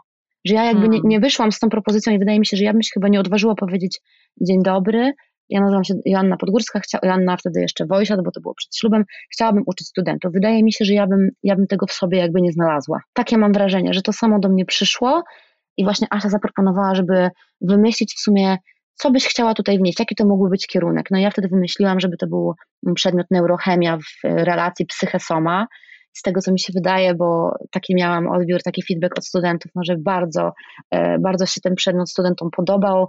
Te 8 godzin, które mieliśmy, prawdopodobnie to było za mało i teraz chcieli przedłużyć jeszcze na sobotę, niedzielę, co mnie bardzo ucieszyło, że mogę sobie więcej pogadać. No i to chyba rzeczywiście w jakimś stopniu się udało. Ja się poczułam w tym naprawdę bardzo dobrze że potoczyło się to w ten sposób, że Asia Zapała y, jako jedna z koordynatorek y, otworzyła teraz kierunek właśnie psychologia długowieczności starzenia się, no i tutaj miałam ogromną przyjemność też wymyślić, jakby tworzyć dwa przedmioty i teraz też na tym kierunku będę, będę prowadziła dwa przedmioty, więc to wszystko tak naprawdę przyszło, mam wrażenie, że samo, bo ja bym chyba się nie odważyła. A Asia, powiedz mi, może nie tak merytorycznie, co byś chciała Twoich studentów i Twoje studentki nauczyć, w sensie tematy, ale co takiego może o ich podejściu, czy od samej nauce jako takiej chciałabyś ich nauczyć? Największą moją misją, takiej mam wrażenie, jest to, żeby w ogóle jakąś taką zajawkę do tej nauki obudzić, albo w ogóle e, stworzyć też trochę, wiadomo, oczywiście nic na siłę, ale czasem widzę, że jest gdzieś taki grunt, że gdy zaczynam rozwijać jakiś temat, płynąć z czymś, po prostu szukać jakichś e, powiązań, jeżeli chodzi o nasze zachowania, o to, żeby rozumieć, jak to wszystko ma mocno wpływ na nas, na nasze ciała, na nasze umysły, na nasze życie, na to, że po prostu może nam się żyć lepiej jako, jako ludziom, możemy też jakby szerzyć tą wiedzę dalej, więc też robić po prostu dobro w kontekście edukacji, pomagać innym, tutaj przykładowo no, studentom psychologii czy psychosomatyki, czyli żeby jakby rozumieć to, co my wiemy już o tej nauce, ale jak to się mocno przekłada na życie, żeby to było takie bardzo bliskie życiu, żeby to nie była taka sucha wiedza, którą gdzieś tam się uczymy, jak nie wiem, pamiętam swoje egzaminy z biochemii, czyli rozrysowywanie jakichś szlaków, po prostu syntezy nukleotydów. Fajnie, to na pewno w jakimś tam stopniu było potrzebne na ten moment, chociaż w sumie nie wiem w, jakim stopniu, bo zawsze można było wziąć książkę, biochemię Stryjera, ale tutaj chodzi mi o to, żeby ta biologia, ta, akurat w moim przypadku ta neurobiologia czy neurochemia była taka funkcjonalna, żeby przekładając to na nasze życie, potrafić zrozumieć, dlaczego ja się zachowuję w taki sposób, co się teraz dzieje ze mną, jak ja sobie mogę pomóc, czy to właśnie dietą, co sport może zrobić mi dobrego z mózgiem, żeby po prostu znaleźć takie przełożenie, że, że ta miłość do tego, że ja mam na to wpływ, sama się jakby urodzi. I wydaje mi się, że to jest jakaś taka moja największa misja, żeby to było ciekawe, żeby to było takie blisko, blisko po prostu człowieka. Wróćmy na chwilę do szkoły, ale w takim kontekście mózgu. Chciałabym Cię się zapytać o to, o czym Ty mówisz dość często, albo wspomniałaś też w, przy okazji jakichś podcastów, czyli o takim neuromicie, o odseparowanych półkulach artystycznej, e, półkulach mózgu artystycznej i analitycznej. I teraz to jest takie też pytanie, w którym ja e, pokażę moją, powiedzmy, tak, takie, nie niechęć, może takie zniechęcenie na przykład do matematyki i takie uważanie i troszeczkę takie usprawiedliwianie się, no wiesz, no ja jestem bardziej artystyczna, bardziej w humanach, to e, w pewnym momencie jakby mogę czy sobie odpuścić, czy może po prostu nie nadaje się na przykład do ścisłych przedmiotów, do, nie wiem, poszerzania tam mojej wiedzy. Chciałabym Ci się właśnie zapytać o taki podział w szkolnictwie, właśnie na tych humanów i na ścisłowców. I czy to czasami nam troszeczkę w pewien sposób, tak w cudzysłowie, nie jest na rękę. Czy to by się podoba na przykład taki podział w szkolnictwie, to, że są ścisłowcy i, i humaniści? Wiesz co, to jest bardzo dobre pytanie i jakby tutaj na pewno jest kilka aspektów. Jeden taki typowo neurobiologiczny i ja to nazwę już absolutnie neuromitem i, i myślę, mhm. że na ten temat jest sporo też bardzo rzetelnych e, źródeł.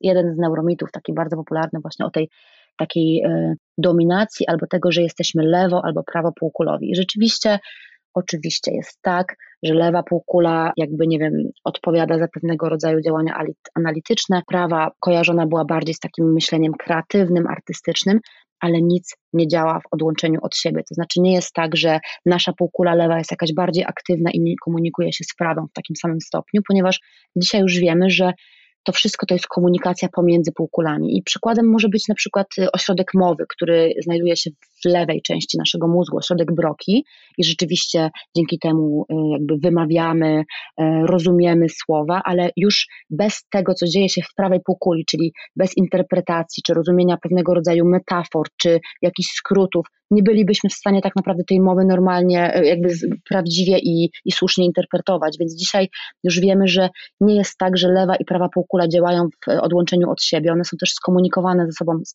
modelowatym i one rzeczywiście funkcjonują ze sobą. I jakby dla mnie niestety to, co się dzieje w edukacji, szczególnie takiej wczesnoszkolnej, czyli właśnie to nastawienie na rozwijanie, nie wiem, półkuli prawej artystycznej, kreatywnej i lewej, tej bardziej analitycznej, no jest pewnego rodzaju też takim ograniczeniem, bo pamiętajmy też o sile autosugestii, czy tego, co nam się wpaja i też jest bardzo dużo takich danych naukowych, które mówią, że gdzieś tam po prostu kulturowo uwarunkowane jest to, że dziewczynkom raczej się wpaja to, że nie są dobre z matematyki, czy po prostu z góry politechnika jest stworzona dla chłopców, czy kierunki ścisłe i uważam, że to jest bardzo mocno stereotypowe myślenie. Rzeczywiście z takiej perspektywy też jakby wiadomo, wszyscy mamy do, do różnego rodzaju jakby ciągoty do różnych rzeczy. Ktoś, nie wiem, może się bardziej po prostu interesować jakimiś takimi pracami manualnymi, ktoś, nie wiem, dużo lepiej widzi się w jakichś takich abstrakcyjnych rzeczach artystycznych. I nie oszukujmy się, ja jestem, mimo że gdzieś tam staram się ten mózg poznawać, czytać, zgłębiać i jest to dla mnie niekończąca się droga, nie jesteśmy wszystko, wszystkiego w stanie wyjaśnić tylko y, jakby aspektem mózgowym. Mamy po prostu pewnego rodzaju predyspozycje, uwarunkowania, również też rodzinne, również, również tendencje, czy nawet to, w jakim domu się wychowujemy, co jest jakby bardziej pielęgnowane do pewnego rodzaju zajawek, czy, czy, czy po prostu zamiłowania, ale na pewno nie jest tak, że jeżeli jesteśmy bardziej lewopółkulowi, to jesteśmy typowo analityczni i wtedy już nie możemy być powiedzmy bardziej artystyczni. Możemy też kształtować w sobie pewne umiejętności. I na tym na przykład polega neuroplastyczność, chociażby jeśli jesteś umysłem ścisłym, to żeby też wzbudzać tę swoją kreatywność swojego mózgu, jakby jeszcze bardziej na przykład półkule były, żeby były ze sobą skomunikowane, no to możemy pracować nad rozwijaniem takich umiejętności, które są typowo, nie wiem, jakieś artystyczne, czy nauka gry na jakimś instrumencie, jeżeli jesteśmy informatykiem. Jesteśmy w stanie tak naprawdę integrować to ze sobą i ja dzisiaj absolutnie nie powiedziałabym i, i chciałabym się zgodzić jakby z z moim zdaniem naprawdę naj, najbardziej światłymi mózgami, jeśli chodzi o neurobiologię, że nie ma czegoś takiego jak podział lewo i prawo półkulowy. Wszystko jest ze sobą bardzo mocno skomunikowane i lewa półkula coś robi, ale prawa na przykład zajmuje się interpretacją tego i nie ma jakby tego, tego wszystkiego bez współdziałania tych półkul. Nie wiem, czy się zgodzisz, mnie się wydaje, jest takie po macoszemu traktowanie na przykład takich przedmiotów jak plastyka, muzyka, coś tak. związanego ze sztuką, jako właśnie nieżyciowe, nieistotne, jakieś takie trochę nawiedzone, uduchowione, jakieś to w ogóle. Ja nie umiem śpiewać, to mi nic nie da, jakby. Co wydaje mi się też jest szkodliwe, bo zdradzę trochę um, prywaty. Mnie zdarza się bardzo dużo na przykład rozmawiać z moim partnerem, który siedzi w bardzo ścisłych tematach, w bardzo, w, wiesz, w Excelach cały czas i tak dalej. E, że to, że na przykład idziemy na jakiś koncert, że słuchamy muzyki, to, że robimy coś kreatywnego, to bardzo często pomaga później jemu rozwiązywać jakieś problemy w pracy, właśnie w tych Excelach. Dokładnie tak jest i też mam takie wrażenie, że to jest e, traktowane po macoszemu, bo oczywiście gdzieś tam z tyłu głowy mocno my jako ludzie, jako nie wiem, ta myśl i ten ciągły zamysł o potencjalnej pracy, przyszłości, zarabianiu pieniędzy, jesteśmy nastawieni niestety na to, żeby to wszystko miało zastosowanie praktyczne. Jakby niestety, stety, no bo wiadomo, że to też jest potrzebne. Ale mam mhm. wrażenie, że to jest troszeczkę jakby ja po prostu czuję się ścisłowcem, ale też czuję się bardzo mocno gdzieś tam osadzona w humanizmie. Jakby zawsze uwielbiałam język polski, historię, właśnie tą filozofię. Czyli mam wrażenie, że to wszystko gdzieś mocno się po prostu pokrywa ze sobą. Czyli ta wrażliwość, na przykład nasza na sztukę, bardzo mocno później przekłada się na to, jak my podchodzimy do rozumienia takich problemów też, tak jak mówisz, właśnie twój facet, twój mężczyzna, który jest jakby, rozumiem, analitykiem, jakimś analizuje dane liczby, ma też inny ogląd na to wszystko, jego mózg inaczej pracuje, jego mózg też przede wszystkim odpoczywa, kiedy nie wiem, bodźcuje się, czy obcuje ze sztuką, z kulturą, z muzyką. Zresztą są takie badania, wydaje mi się, że to było King's College London, opublikowane, które mówią, że ludzie, którzy chodzą do muzeów, gdzieś tam doświadczają sztuki, po pierwsze są bardziej kreatywni, są też spokojniejsi, jakby ich mózgi po prostu starzeją się wolniej, więc jeżeli to wszystko się dzieje w naszej głowie, no to automatycznie przekłada się też na te wszystkie nasze zdolności, na przykład analityczne czy twórcze, jeśli jesteśmy, nie wiem, naukowcami czy umysłami ścisłymi, to bardzo mocno ze sobą się w tej chwili zazębia i tak samo dla mnie tutaj ten aspekt właśnie mojego zamiłowania takiego totalnie hobbystycznego do filozofii.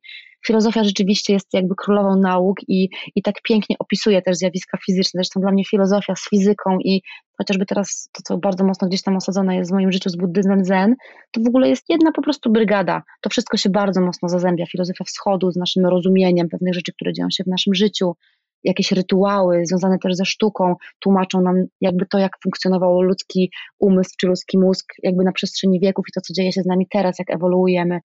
Naprawdę wydaje mi się, że to tak, jak się dzisiaj często mówi o takich stwierdzeniach holistycznie, ale to wszystko się bardzo mocno pokrywa i po prostu łączy ze sobą.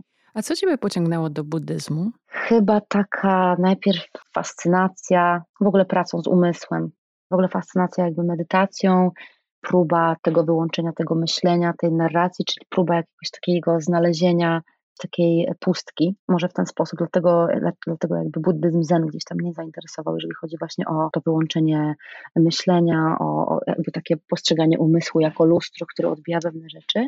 Więc nie ukrywam, że najpierw zaczęła się, zaczęło się to wszystko od w ogóle samego aspektu medytacji i tego, żeby wejść tak jakby w siebie, wyciszyć się i znaleźć gdzieś tam tą stronę tego spokoju, szczególnie, że jestem bardzo, zawsze nazywałam się chaosem. A później rzeczywiście od takich aspektów typowo związanych z medytacją i jakby z taką filozofią trochę tego tego takiego spokoju, tego e, akceptacji pewnych rzeczy, właśnie odbijania niektórych rzeczy czy zjawisk, które gdzieś tam się dzieją jak, jak lustro. Później ta fascynacja do tych aspektów bardziej duchowych i takich e, no, już typowo związanych e, z, z buddyzmem i z jakby z, z ośmioraką ścieżką, czy z czterema szlachetnymi prawdami, czy jakby z tymi wszystkimi aspektami już buddyjskimi. I, i teraz czuję, że jakby to się wszystko mi tak dopełnia i, i jest to jakby droga, którą, no, którą po prostu chciałabym podążać. I, i czuję się spokojniejsza, czuję się szczęśliwsza, czuję, że mogę też więcej zrobić jakby, jakby dla innych, dla świata. Jest mi po prostu z tym dobrze. Czuję się bardzo tak, tak ciepło i tak duchowo wygodnie, jeśli mogę tak to nazwać. Nie wiem, czy sama to zauważyłaś, ale jak zaczęłam cię pytać, jak zapytałam cię o buddyzm, to zupełnie inaczej mówisz. Tak wyciszasz się zupełnie, masz troszeczkę inny temper głosu. Powiedziałaś, że nazywasz się, czy nazywałaś się chaosem, a teraz między innymi nazywasz się naturą piękna, czyli Song Mi. Możesz mi powiedzieć o tym imieniu? Ja przyznam, że sama byłam nim zaskoczona, bo dostałam je na ceremonii wskazania, jakby nie, nie, nie, nie przyjęłam sobie. Ono jest przydzielane, tak? Tak, ono jest przydzielane, więc też tak jakby coś, coś tutaj się musiało jakby, nie wiem, zadziać, czy że mistrz, mistrz Zen który jakby mm, dawał, nadawał mi wskazania i właśnie szkoła Kwan Um, do której należę, której jestem członkinią, której przyjmowałam wskazania, w której, e, co śmieszne teraz, e, Anią, z Tobą rozmawiam, bo tak jak wspomniałam na początku, mieszkam tutaj teraz sobie troszkę. E, rzeczywiście dostałam jakby takie imię, czyli ta natura piękna, co dla mnie ma duże znaczenie, bo ja zawsze gdzieś tam z tym pięknem u siebie nie do końca byłam ok, bo jestem bardzo dużą chłopczycą, zawsze jakby miałam taki problem z akceptacją, nie wiem, swojej, nigdy nie czułam się dziewczęca, piękna i, i jakkolwiek. I ta droga piękna takiej duchowości ma dla mnie teraz bardzo duże znaczenie, czyli właśnie to, że nic nie jest trwałe, wszystko jakby przemija, wszystko jest tylko na chwilę i teraz nie chcę zabrzmieć tutaj jak jakiś, wiesz, bodhisattva, czy po prostu mędrzec, tylko rzeczywiście bardzo mocno podchodzę teraz do tego, żeby jakby to piękno we mnie, które jest, jest teraz, jest i będzie, mocno pielęgnować też w ogóle podejście do, do, jakby do piękna, do tego wszystkiego, co jest w aspekcie tego, co nas otacza, czyli jakby dla mnie to wszystko, co jest gdzieś we wszechświecie, to wszystko, co krąży między nami, co jest po prostu tą energią, którą my się wymieniamy, czyli to, jak wpływamy na siebie nawzajem. Jakby bardzo szeroki aspekt i też przyznam, że ja nie potrafię nawet tego do końca wytłumaczyć i w buddyzmie zen właśnie często jest tak, co, co przejawia się jakby w takich e, zagadkach dawanych przez mistrza w trakcie takich rozmów prywatnych, czyli dokusan, czyli dostaje się takie koanowe pytanie, na przykład o jakieś totalnie, pytanie totalnie bez, bez racjonalnej odpowiedzi, czyli na przykład jaki jest dźwięk klaskania jedną ręką. Ty na przykład nie wiesz, jak na to pytanie odpowiedzieć i to ma, ma ci towarzyszyć przez po prostu jako medytacja w takim rozważaniu, to dla mnie też ja nie do końca potrafię zdefiniować właśnie, czym jest to piękno, ale jakby jest tym wszystkim, mam wrażenie, co my, co nas otacza i co co my możemy od siebie dać i co po prostu będzie wracać i gdzieś tam tak fruwać nieskończenie i no, możemy po prostu być dla siebie lep, lepszymi i, i szukać tego, tego w sobie, bo mam wrażenie, że wszyscy to mamy, ale nie wszyscy to widzimy i absolutnie nie wiąże się to ze mną, dla mnie z tym pięknym fizycznym, z którym mhm. jakby zawsze miałam problem jako dziewczynka ścięta na na chłopaka, bo, bo tak też jakby przez całą gimnazjum i jeszcze liceum byłam krótko ścięta, byłam taką bardzo dużą chłopczycą i gdzieś to piękno, takie kobiecości nigdy y, no nie towarzyszyło mi tak naprawdę. Asia, a czym jest dla ciebie dzisiaj, właśnie jak mówisz o tej takiej drodze piękna i o tym takim dysonansie, czym jest dla ciebie dzisiaj kobiecość? To jest, to jest kwestia, nad którą też mocno pracuję, dlatego na przykład coraz częściej, gdzieś tam ostatnio nawet pisałam, e, staram się spotykać w takim gronie kobiet, czy właśnie praktykować jogę wśród dziewcząt, czy pozwalać sobie na takie wyjazdy bardzo babskie i kobiece, żeby właśnie rozmawiać o tej kobiecości, rozmawiać o tym, e, jak my się postrzegamy, co, czujemy, w ogóle jak, jak siebie widzimy i, i, i co do siebie czujemy.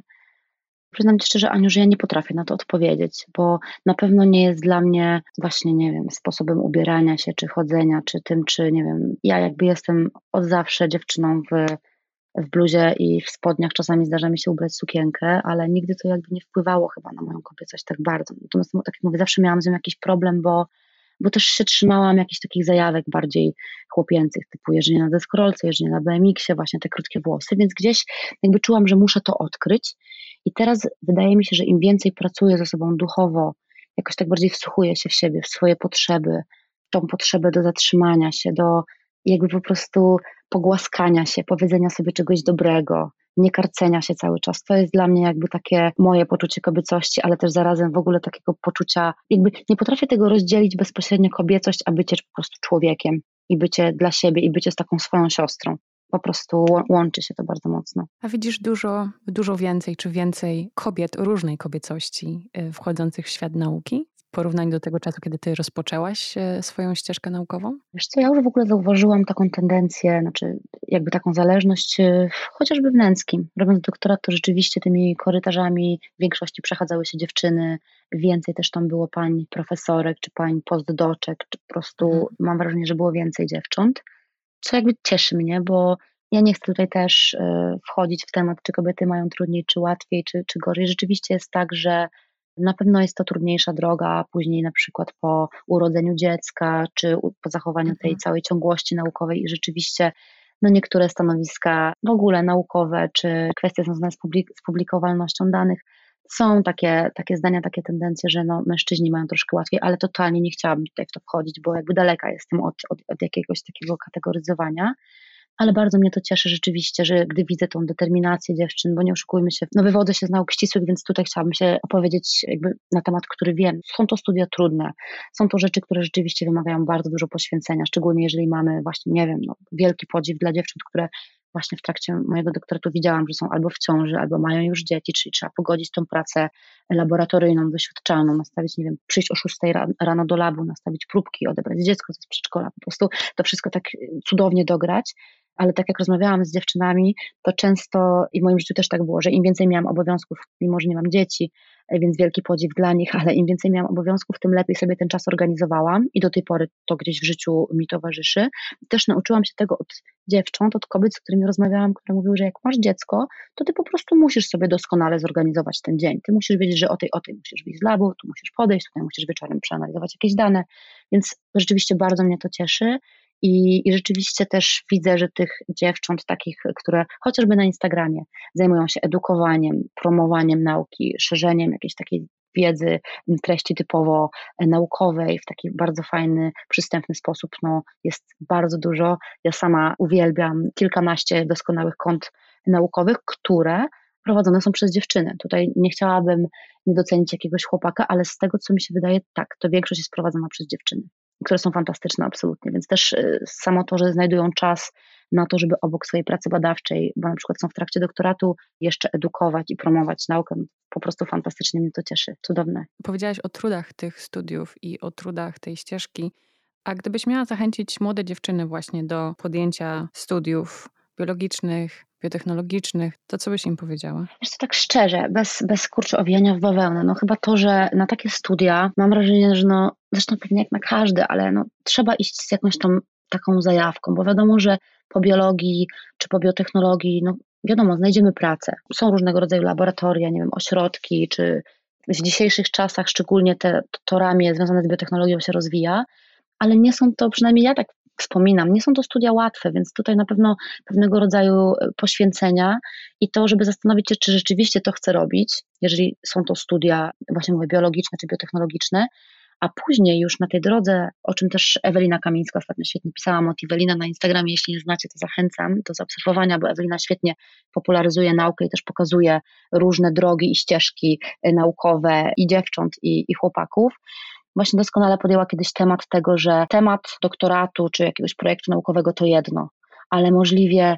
sprawdźmy, co to za, za, laboratorium, co to za miejsce, jacy są tam ludzie, jakim człowiekiem, jeżeli oczywiście jesteśmy w stanie takie dane gdzieś tam uzyskać czy zdobyć, po prostu taką wiedzę jest promotor, żeby pamiętać, że rzeczywiście to jest czas jakby ciężki, to jest czas, który od nas wymaga bardzo dużego poświęcenia, ale to też może być czas bardzo fascynujący i bardzo jakby taki dla nas y, twórczy, inspirujący i rzeczywiście dla mnie to był game changer, absolutnie no jakby doktorat dopiero i tak naprawdę końcówka tego doktoratu wzbudziła we mnie tą miłość głównie do neurobiologii, bo ja wcześniej się bardziej czułam i pozycjonowałam gdzieś tam w głowie jako biolog, y, taki biochemik, a później te kwestie neurobiologiczne, ale to wszystko była kwestia też środowiska, w którym ja jestem, w którym ja przebywam, więc no po prostu, żebyśmy zadali sobie pytanie w środku, czy to jest rzeczywiście to, co ja chcę robić, tak bardzo głęboko w serduchu czuję, a nie dlatego, że mama, tata, czy tam koleżanka, czy kolega poszli na ten kierunek, bo siłą rzeczy, no to to jest 5 lat, jeśli jeszcze doktorat, no to kolejne 5 lat, więc to jest 10 lat studiów, to jest kawał życia, które możemy prze, prze, przeznaczyć tak naprawdę na, na spełnianie jakichś tam swoich innych pasji, jeśli to na przykład nie byłby ten wybór. Więc y, i tak naprawdę no, determinacja i to, żeby, żeby się nie załamywać. Ja też mogę otwarcie tutaj przyznać, że mimo, że udało mi się doktorat jakby obronić, y, myślę, że, że fajnie i, i ta obrona była ciekawa i ta praca doktorska też wyszła całkiem spoko, to chyba z cztery czy pięć razy byłam przed naszym dziekanatem, czy na zewnątrz naszego instytutu już y, podejmowałam decyzję, że rzucam to wszystko w cholerę, bo mi coś tam nie wyszło, albo płakałam na schodach, że znowu mi jakieś tam komórki umarły, więc y, myślę, że każdy ma taki moment. Najważniejsze jest też to, żeby po prostu się nie poddawać, jeśli to jest rzeczywiście to i, i jakoś znaleźć sobie tą determinację, ale z takim tylko z tyłu głowy jeszcze jednym punkcikiem, żeby no nic nie było kosztem naszego zdrowia psychicznego i fizycznego, bo, bo ostatecznie no to jest najważniejsze i, i nie chcę, żeby to, to jest taki truizm troszkę, ale jeżeli nie mamy tego, to nie mamy nic. Więc no na nic nam te wszystkie doktoraty, profesury, jeśli na przykład totalnie podupadliśmy na zdrowiu, czy psychicznym, czy właśnie, czy, czy zdrowiu ciała. Pełna zgoda, plus fajnie też, że podkreśliłaś ponownie wagę tych mistrzyni i mistrzów, i tych mentorów i mentorek, które są, czy powinni być z nami w tej drodze i nas wspierać właśnie, chyba szczególnie w tych momentach, kiedy jesteśmy przed dziekanatem i chcemy to wszystko rzucić w cholerę. Dokładnie. Jak tak spojrzysz na siebie na tej drodze, Potrafiłabyś powiedzieć coś, co takiego odkryłaś o sobie dzięki temu wszystkiemu, dzięki tym decyzjom, dzięki tym ludziom, e, którzy są na tej Twojej drodze, byli na tej Twojej drodze, wspierali Cię. Coś o sobie, czego byś może nie wiedziała, będąc gdzieś indziej. Aniu, ale to jest trudne pytanie dla mnie. Wiesz co, na pewno uwierzyłam w siebie. Jakby, kurczę, mam tę moc, mam tę moc. Bo ja bardzo, bardzo sceptycznie zawsze podchodziłam do swoich działań, ciężko było mi uwierzyć w coś, że w to, że, że nie, wiem, nie wiem, z czego to wynika tak naprawdę i teraz y, jakby jestem też w trakcie psychoterapii, co polecam myślę, że każdemu, bo jest to cudowne narzędzie, które trochę pozwala nam y, odkryć siebie ale zawsze miałam bardzo duży problem z uwierzeniem w swoje siły, uwierzeniem, że mi się może udać, że nawet jeśli ktoś pochwalił mnie za coś, co zrobiłam dobrze, to ja gdzieś tam zawsze węszyłam w tym, że nie, to pewnie nie do końca, ktoś się nade mną lituje, albo ja już jestem taka biedna Asia, że no to tak ktoś powie, bo żeby było. Rzeczywiście uwierzyłam w siebie i, i to, że nie wolno siebie cały czas gdzieś tam karcić i sobie narzucać, narzucać, narzucać kolejnych rzeczy, tylko po prostu uwierzyć w to, że robi się coś dobrze, zatrzymać się też na moment i przede wszystkim to, czego nauczyłam się właśnie, to myślę, że o tym nie powiedziałam, jakaś taka ciągła pogoń za kolejnymi jeszcze rzeczami, bo ja przyznam, że wpadłam troszkę też w taki wir, jeszcze jedne studia, jeszcze jedne, jeszcze jedne, jeszcze zrobię jaką, jakąś podyplomówkę, co na przykład mocno odbiło się na moim zdrowiu y, takim totalnie fizycznym, bo po prostu byłam przepracowana, zestresowana, borykałam się po prostu z, i z chorobami układu jelit i po prostu um, mocno tam zdrowotnie było, było ze mną ciężko, o czym też już w niektórych podcastach mówiłam, ale właśnie też nauczyłam się tego, że ja potrzebuję się po prostu czasami zatrzymać, wziąć trzy głębokie oddechy, spojrzeć sobie z dystansem na to wszystko, nie oceniać się cały czas i nie być dla siebie taką surową. Bo ja zawsze byłam po prostu taką Aśką, która siedzi mi tu na ramieniu i po prostu psioczy. A dzisiaj potrafię sobie powiedzieć, że kurczę, ale fajnie ci to wyszło. Brawo, odpocznij sobie teraz, podziękuj sobie, to było super, uśmiechnij się po prostu, idź powiedz komuś też coś miłego, że komuś coś wyszło. Właśnie nauczyłam się też chwalić y, dzięki temu w sumie innych ludzi, żeby dodawać im jakąś taką motywację, bo zobaczyłam, że ja sama sobie to mówiąc, to na mnie to działa bardzo dobrze. To tak y, chyba się rozgadałam na, na odpowiedź na to twoje pytanie, ale po prostu zrobiłam się dla siebie taka bardziej przychylna i przyjacielska i z jakimś takim większym współczuciem na siebie patrzę i daję sobie też większy luz. I jestem w stanie sobie teraz powiedzieć, że udało mi się, udało mi się z tej mojej zajawki wykręcić, kurczę, w sumie całkiem fajne życie, bo, bo jakby i tak mentalnie teraz czuję się bardzo dobrze, jakąś taką dużą równowagę mam w głowie i zawodowo też całkiem fajnie się kręci, bo tak naprawdę robię chyba wszystko, co, co zawsze bym chciała robić i jestem bardzo wdzięczna po prostu temu wszystkiemu. Dziękuję, że się tym podzieliłaś. Ostatnie pytanie i tu chyba będą fantastyczne polecenia. Polecenia do kanonu lektur pracowni, czyli zbioru wszystkiego, co warto polecić, nie tylko książek, tak tradycyjnie jak w kanonie szkolnym, ale wszystkiego, z czym warto się zaznajomić. Więc Asia, zarzuć nas po prostu poleceniami, proszę. Dobra, to o kilku książkach pomyślałam, przyznam szczerze, bo jak powiedziałaś mi mniej więcej, yy, napisałaś w mailu, o czym chciałabyś pogadać, chociażby w kontekście polecajek, to ja też dużo o tym mówię u siebie, chociażby na Instagramie, gdzieś tam wyróżniam cały czas te książki, ale myślę, że i to jest absolutnie mój największy, jeżeli chodzi o mężczyzn, e, idol neurobiologii, oczywiście profesor już nieżyjący niestety, Jerzy Wetulani, więc polecam wszelkiego rodzaju rozważania, jak ja to mówię, rozkminy pana profesora, bo jego blog e, dalej jakby istnieje i tam jest mnóstwo genialnych treści. Polecam też różnego rodzaju wykłady, które można z łatwością znaleźć na YouTubie też książkę um, Piękno neurobiologii, czy rozmowy neuroerotyka, rozmowy o seksie i nie tylko. Generalnie po prostu twórczość profesora Wetulani, która doskonale jakby zamyka i opowiada o tej neurobiologii, ale zamyka pewnego rodzaju różne historie w całość. Absolutna doskonałość. Też polecam na pewno książki Aktualnie teraz jest u mnie on, książka Roberta Sapolskiego, którego też uwielbiam. Od Dlaczego zebry nie mają wrzodów się zaczęło. Też fajną książkę czytałam, nie pamiętam tytułu o testosteronie tego autora. To jest naukowiec, który zajmuje się badaniem reakcji stresowej w bardzo dużym skrócie i właśnie dlaczego zebry nie mają wrzodów, to jest doskonała pozycja mam wrażenie, popularna naukowa, która traktuje, opowiada o, o tym, co robi z nami stres, ale w takim bardzo szerokim aspekcie, ale też o tych zaletach tej reakcji stresowej, jak i o, o jej wadach. I teraz doskonała e, pozycja właśnie wyszła również e, Sapolskiego Zachowuj się. To jest po prostu 700, 700 stronicowa taka cegła, którą ja mam zamiar czytać chyba przez całe życie i cały czas wracać do tych, e, do, do, tych stronic i, i zakreślam cały czas tam coś nowego, bo to jest fantastyczna książka o tak naprawdę biologicznych mechanizmach zachowania, o biologicznych uwarunkowaniach, które wpływają na, na to, co się dzieje z naszym układem hormonalnym, z naszym mózgiem, z zachowaniem, po prostu taka encyklopedia tutaj absolutnie tych rzeczy. Na pewno polecam też książki dla takich być może początkujących osób, które chciałyby gdzieś tam zaznajomić się z medytacją, ale też w ogóle z takim po prostu spokojem i troszkę z zatrzymaniem się życiowym, też w, w aspekcie nawet pracy mózgu, czyli e, życie piękna katastrofa, czy medytacja to nie to, nie to co myślisz Kabadzina. I bardzo też lubię książki Golemana. Inteligencja emocjonalna dosyć dużo mi dała. I też fajna książka właśnie Golemana i Davidsona. Trwała przemiana. To jest książka właśnie o medytacji, ale też w takim ujęciu naukowym. Opowiada po prostu o konkretnych zmianach, o tym, co dzieje się w naszym mózgu. I to są chyba takie, które przychodzą mi na teraz, e, ale też jeśli Aniu gdzieś tam, nie wiem, będziesz zostawiała na mnie namiar, powiedzmy, to na Instagramie ja wyróżniam, e, tam jest sporo, sporo polecanych książek. Natomiast jeszcze mi się przypomniało, że chciałabym polecić i tutaj mam też takie wielkie marzenie, żeby kiedyś profesor Andrew Habermana zaprosić do Polski. Absolutnie fascynuje mnie to, w jaki sposób opowiada, e, jak to robi, jak przekazuje wiedzę, czyli Andrew Haberman i jego podcasty, w których po prostu od podstaw bardzo fajnie tak naprawdę prowadzi darmowy kurs biologii komórkowej i neurobiologii, tłumaczy takie życiowe, życiowe kwestie związane z naszym mózgiem. To są podcasty i wykłady po angielsku, ale naprawdę mówi taką, myślę, zrozumiałą angielszczyzną i bardzo, bardzo polecam. Fantastyczne polecenia do kanonu lektor. Ja wszystko tutaj skrupulatnie zapiszę. Oczywiście też za chwileczkę odeślę na Twoje e, konto na Instagramie, gdzie więcej w wyróżnionych e, relacjach, więcej poleceń książkowych i nie tylko.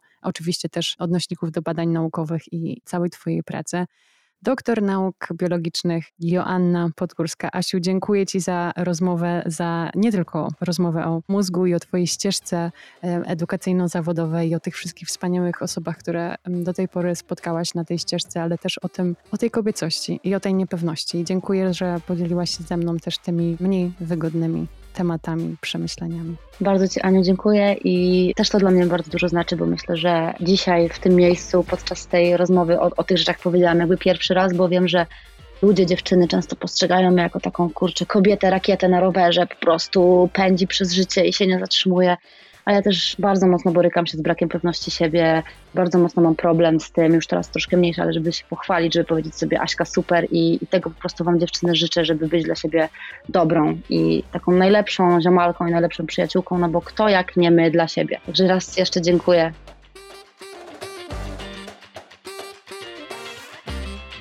Więcej o pracy dr Joanny Podgórskiej na jej stronie internetowej zachęcam z całego serca również do odwiedzenia kont Joanny w mediach społecznościowych, bo tam nie tylko ogrom wiedzy i najnowsze publikacje naukowe z komentarzem Asi, ale i listy, listy książkowych poleceń. Dla wygody wszystkie linki i polecenia Joanny do kanonu lektur pracowni znajdziesz w opisie tego odcinka. Ach i jeszcze bardzo ważna informacja, Joanna Podgórska jest nominowana do Nagrody Doskonałość Sieci 2021 magazynu Twój styl w kategorii Edukacja. Na Asie można oddawać głosy do 28 września, czyli do wtorku. W opisie tego odcinka również link do głosowania. Dziękuję Ci za wysłuchanie tej rozmowy i zapraszam do podzielenia się nią z innymi pocztą pantoflową czy w mediach społecznościowych. Jeśli jest to Twoje pierwsze spotkanie z tym podcastem, wiedz, że pracownia jest na Instagramie, pracownia dziewczyn pod, ale jest też na Facebooku pod Pracownia Dziewczyn i na YouTubie. Zapraszam do subskrybowania pracowni i tam.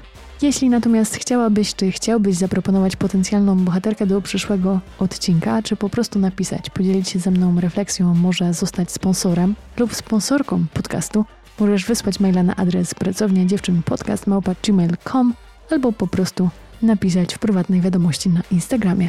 Do usłyszenia w kolejny czwartek. Cześć!